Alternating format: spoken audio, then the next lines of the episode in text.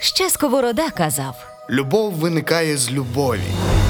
Подкаст про психологію здорових стосунків. Бо любов з Володимиром Станчишиним на радіо Сковорода. Привіт усім! Сьогодні в нас п'ятий епізод «Бо любов. І сьогодні ми будемо говорити про рани прив'язаності. Е, Ми з вами вже е, говорили багато про те, що любов дуже потрібна і необхідна для кожного. Ми говорили про те, е, коли ми сваримося, що ми насправді кричимо про любов. Ми говорили про те, що всі наші сварки мають своє, е, якби, своє пояснення в нашому минулому. І сьогодні ми знову так якби обіграємо цю тему ми ще з іншої сторони. Ми подивимося на те, що насправді, якби. Е, Кожного разу, коли ми говоримо про любов, ми говоримо про прив'язаність, про те, що кожному з нас справді дуже необхідно мати в житті людину, на яку я можу покладатися, людину, ну, яку я можу опертися, людину, яка точно мене не зрадить. Людину, яка буде тримати мене тоді, коли я буду падати. І коли і коли я починаю довіряти цій людині повністю, тоді формується оця така найперша, найважливіша прив'язаність. Прив'язаність, яка дає відчуття того, що я можу далі продовжувати жити, я маю ради чого жити. І, власне, ця прив'язаність, е, е, вона. Вона така важлива і вона така тонка, що, здається, одного разу можна дуже легко її зламати. Я думаю, що прив'язаність це нитка, яка тримає мене біля іншого. Це нитка, яка може втримати мене, коли мені дуже боляче, коли мені дуже страшно, коли мені дуже нестерпно. І це та нитка, яка може дуже легко розірватися і поламати все інше. Рани прив'язаності це коли ми течемо цю нитку крізь роки, роки, роки стосунку між нами, і в якийсь один момент ми беремо ножниці і обрізаємо її. І тоді все, на що трималося на цій ниці, а на ній трималося все наше життя, починає потрохи руйнуватися, починає потрохи падати. Рани прив'язаності бувають дуже дуже дуже різними. І, Але кожного разу це про щось дуже важливе для нас.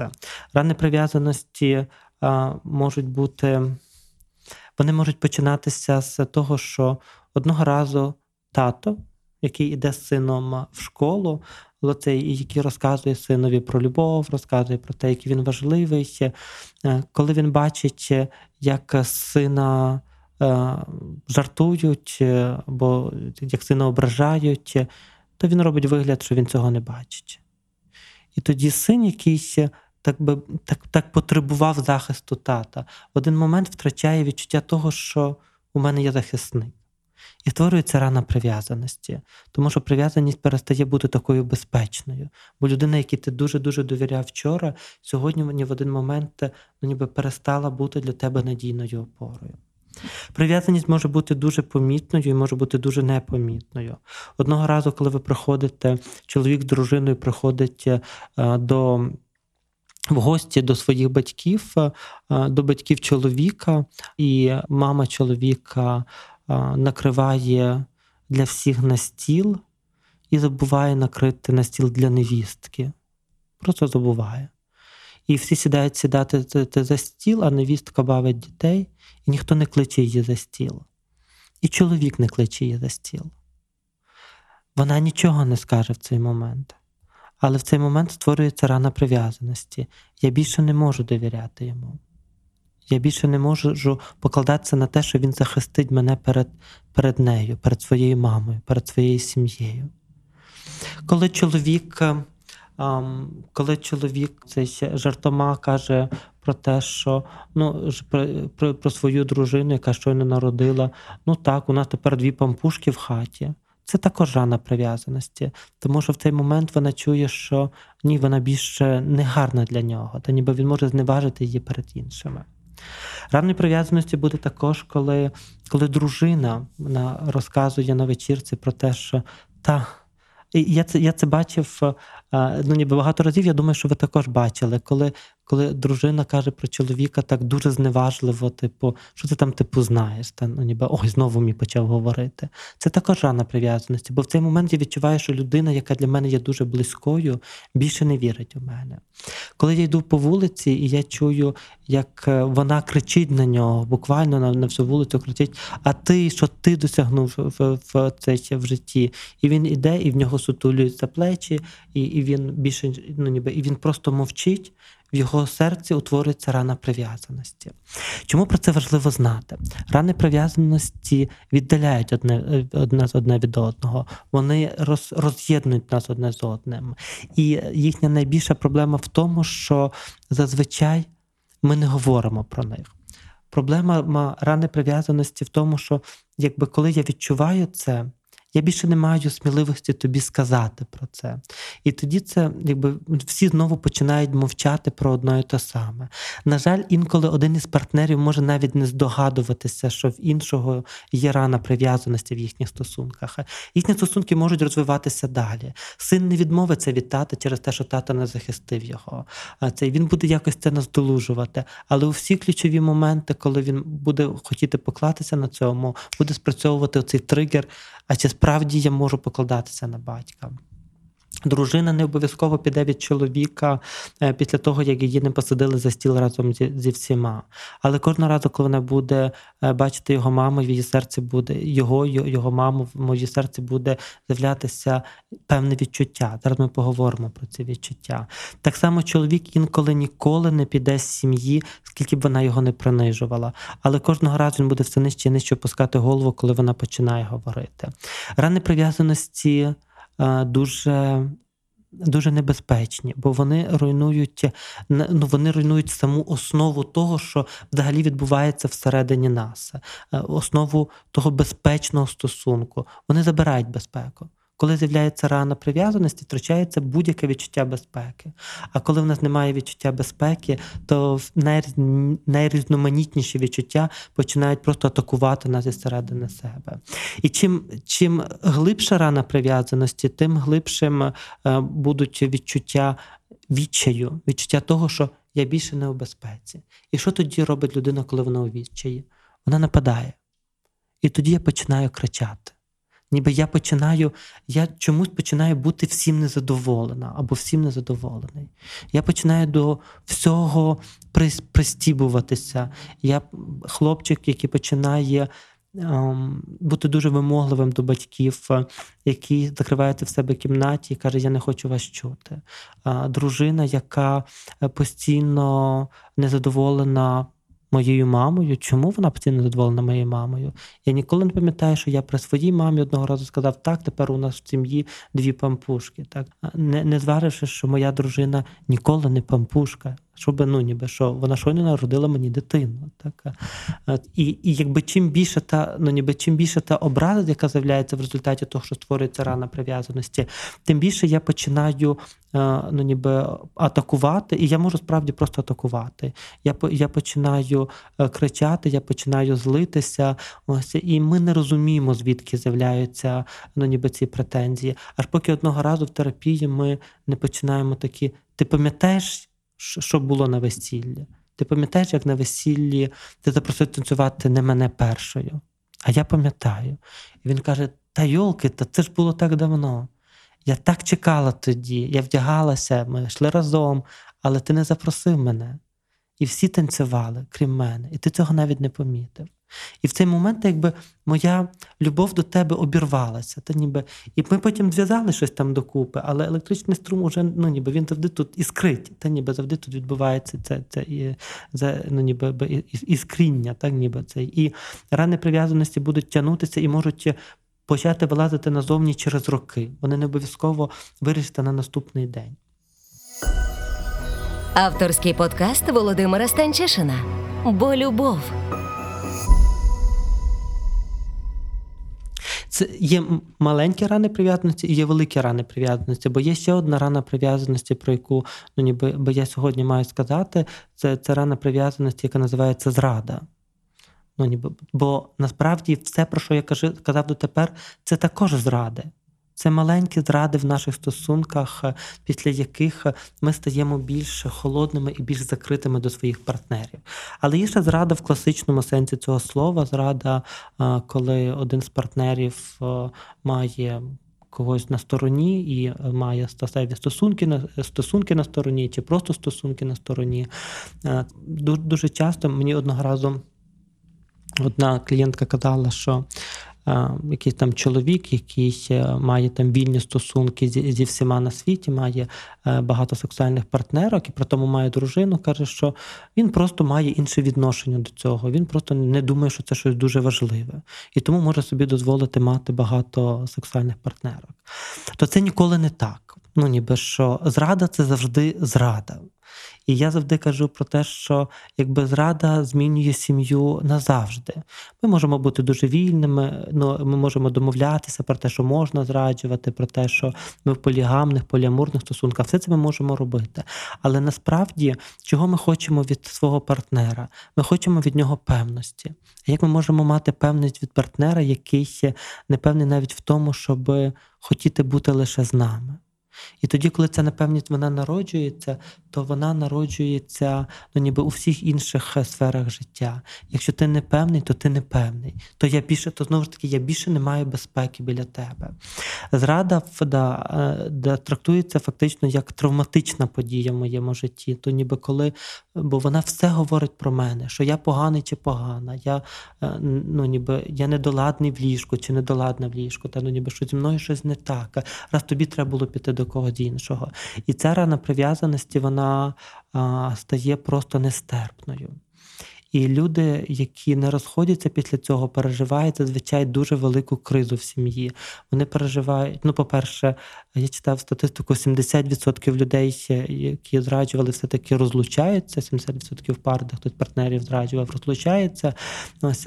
Але при тим вони живуть в величезному пеклі, бо бо з'являється дуже багато.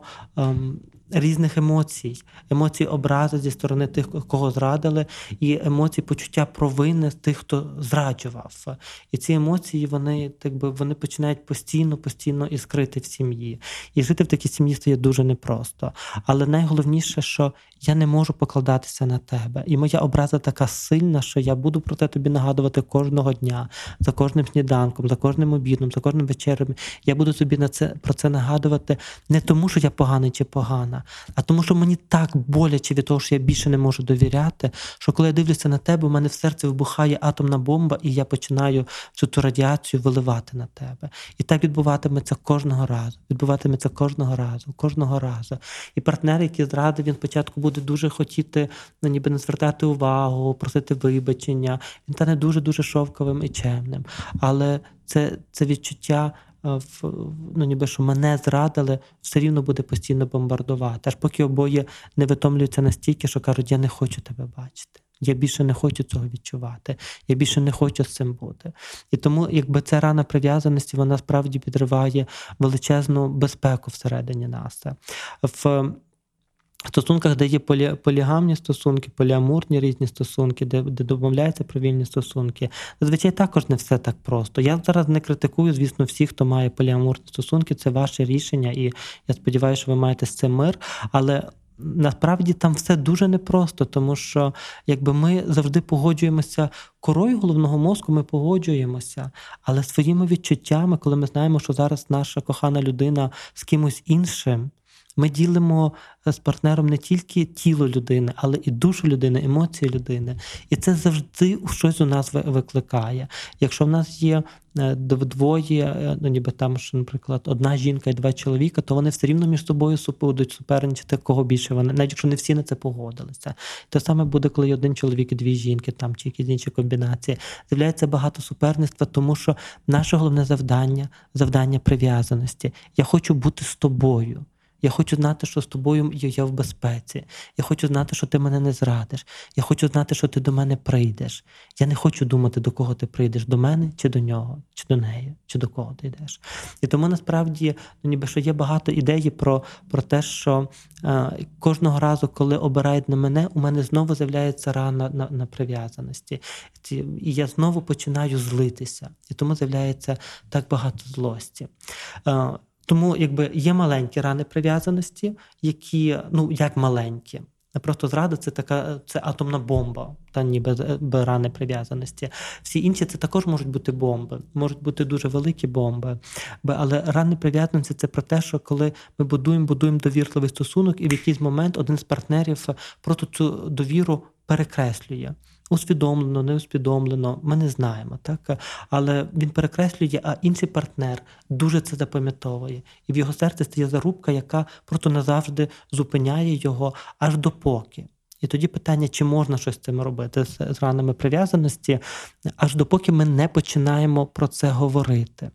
Тобто найкращий спосіб ну, ніби працювати з раною прив'язаності це почати говорити про рани прив'язаності зі своїм партнером. Звісно, я як психотерапевт кажу найкраще в кабінеті психотерапевта. Бо якби психотерапевт допоможе трошки модерувати емоційний стан, емоційний накал пари в цей момент. Але насправді в цей момент, ну ніби що обом є дуже багато про що подумати. По-перше, саму подію треба визнати, її треба описати. Треба, щоб кожен з партнерів розумів, в чому є проблема, що що почув хлопчик, або що відчув хлопчик, коли коли тато не не захистився за нього. А, Бо бо хлопчик тоді цілком скаже, що я відчував себе таким малим, таким дурним, таким неспроможним. І я відчувався, що ти думаєш так само, бо ти нічого мені не сказав, ти ніяк не захистився за мене. Отже, ну ніби я розчарував тебе в цей момент. І я живу з цим відчуттям все життя. Дружина, яка скаже, що коли коли я, коли мене не покликали до столу, ну ніби, то я розуміла, що я не потрібна їм. І то окей. Але найболючіше, я не потрібна тобі. І це не окей. Тому що після цього мені треба бути, треба якось згадати і повірити, що я ще можу бути тобі потрібною. А я не потрібна тобі була в цей момент. Ти так би найболючіша фраза, якби ти вибрав не мене. Тобто, якщо якщо я казав, коли ми говорили про шлюб, що для для жінки є дуже важливо відчути, що ти обираєш саме мене, то в цей момент ти вибрав не мене. Коли ти кажеш, що моя дружина е, е, стала там пампушкою після пологів, то ти обираєш не мене, ти обираєш тих, для кого ти граєш роль е, там цього клоуна, який мусить їх розвеселити і показати, який він незалежний і вільний. Ти обираєш не мене. Я перестаю бути важливою в цей момент. І це те, що в терапії я дуже хочу тобі сказати, щоб ти зрозумів, чому це так болюче. Чи це коли Е, коли ти постійно критикуєш і кричиш на мене, то ти не віриш в мене. Ти не віриш більше в мене. І ти також, ніби і я, я не можу бути біля тебе сильним, якщо ти так не віриш у мене. Я не можу відчувати себе в безпеці. Я не зможу більше вільно говорити біля тебе, бо бо ця безпека вона вона порушена. І це також те, що треба треба сказати в терапії, і те, що треба сказати одне одному з однієї сторони, і тоді сказати з другої сторони, що це було погано. Бо цей тато може сказати через 10 років своєму синові. Мені в цей момент також було дуже страшно. Я також не знав, що зробити. Я не очікував такого. А потім я замовчав, бо, бо я не знав, що сказати. Вибач мене. Я ніколи в тобі не сумнівався, і я дуже тебе люблю. І це може бути дуже добрим шляхом до примирення. Очевидь, що все не так буде просто, як я зараз про це розказую. Він сказав, і він сказав, і вони там помирилися. Але ідея, до якої ми маємо прийти, та ну ніби що я пам'ятаю цей момент, він важливий. Я прошу вибачення за цей момент. І тут про це вибачення, що якщо інший партнер не відчує справжнього вибачення, то нічого не зміниться. Тобто сказати просто вибач мене нічого не означає. Це вибач має бути справді вибач. Та ніби я справді розумію, наскільки це було жахливо. Чоловік, який скаже своїй дружині, що. Я поводив себе як останній придурок, це точно. Ніби ми прийшли до моєї мами, і і я просто я не знаю, ну ніби я дуже люблю свою маму, і я трохи, якщо чесно, боюся своєї мами. І коли всі посідали за стіл, я подумав, ну ти ж з дітьми, може тобі вже там не так погано, щоб зараз починати сцену. І я, напевно, не хотів в той момент думати, що насправді тобі там дуже дуже тупо і дуже самотньо. І тоді також я ну, вибач, ну ніби що, що, що зараз я б ніколи цього не зробив ну, ніби. І це також шлях до до того, щоб якби знайти цю рану, обговорити цю рану, вибачитися за цю рану.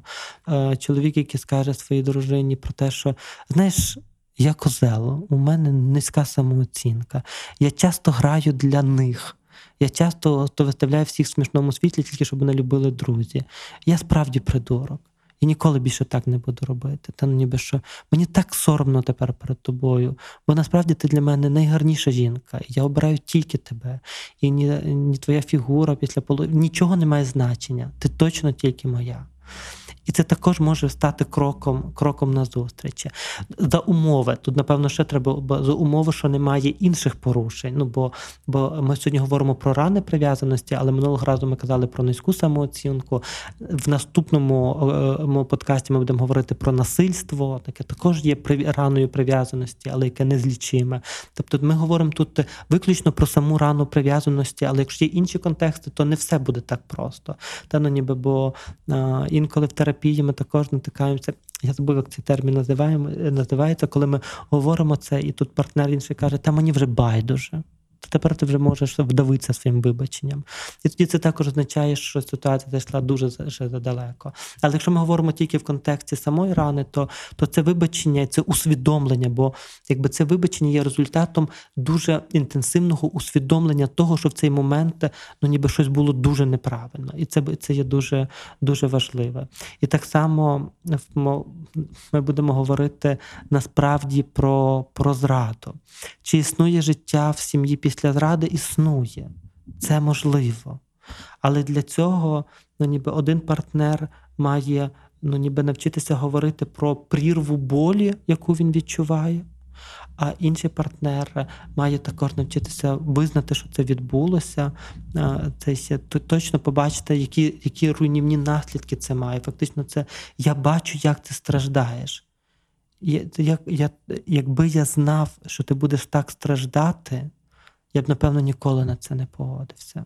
Бо зазвичай також в, ну, перед тим, як е, зрадити, ми ми не дуже собі уявляємо наслідки. Ми не дуже собі уявляємо, наскільки це буде болюче, наскільки це буде шоку, шокуюче для для партнера. І і навіть для партнера, бо він цю рану прив'язаності також понесе в інші стосунки, якщо він піде з цих стосунків. І вже з наступним наступним стосунком він все рівно буде казати: Я не можу мати сексу, я не хочу сексу. Бо для мене секс це щось брудне, це про зраду. Та, ну, ніби. І тоді почнуться якісь якісь історії, які почалися з цієї рани, рани прив'язаності в цих стосунках.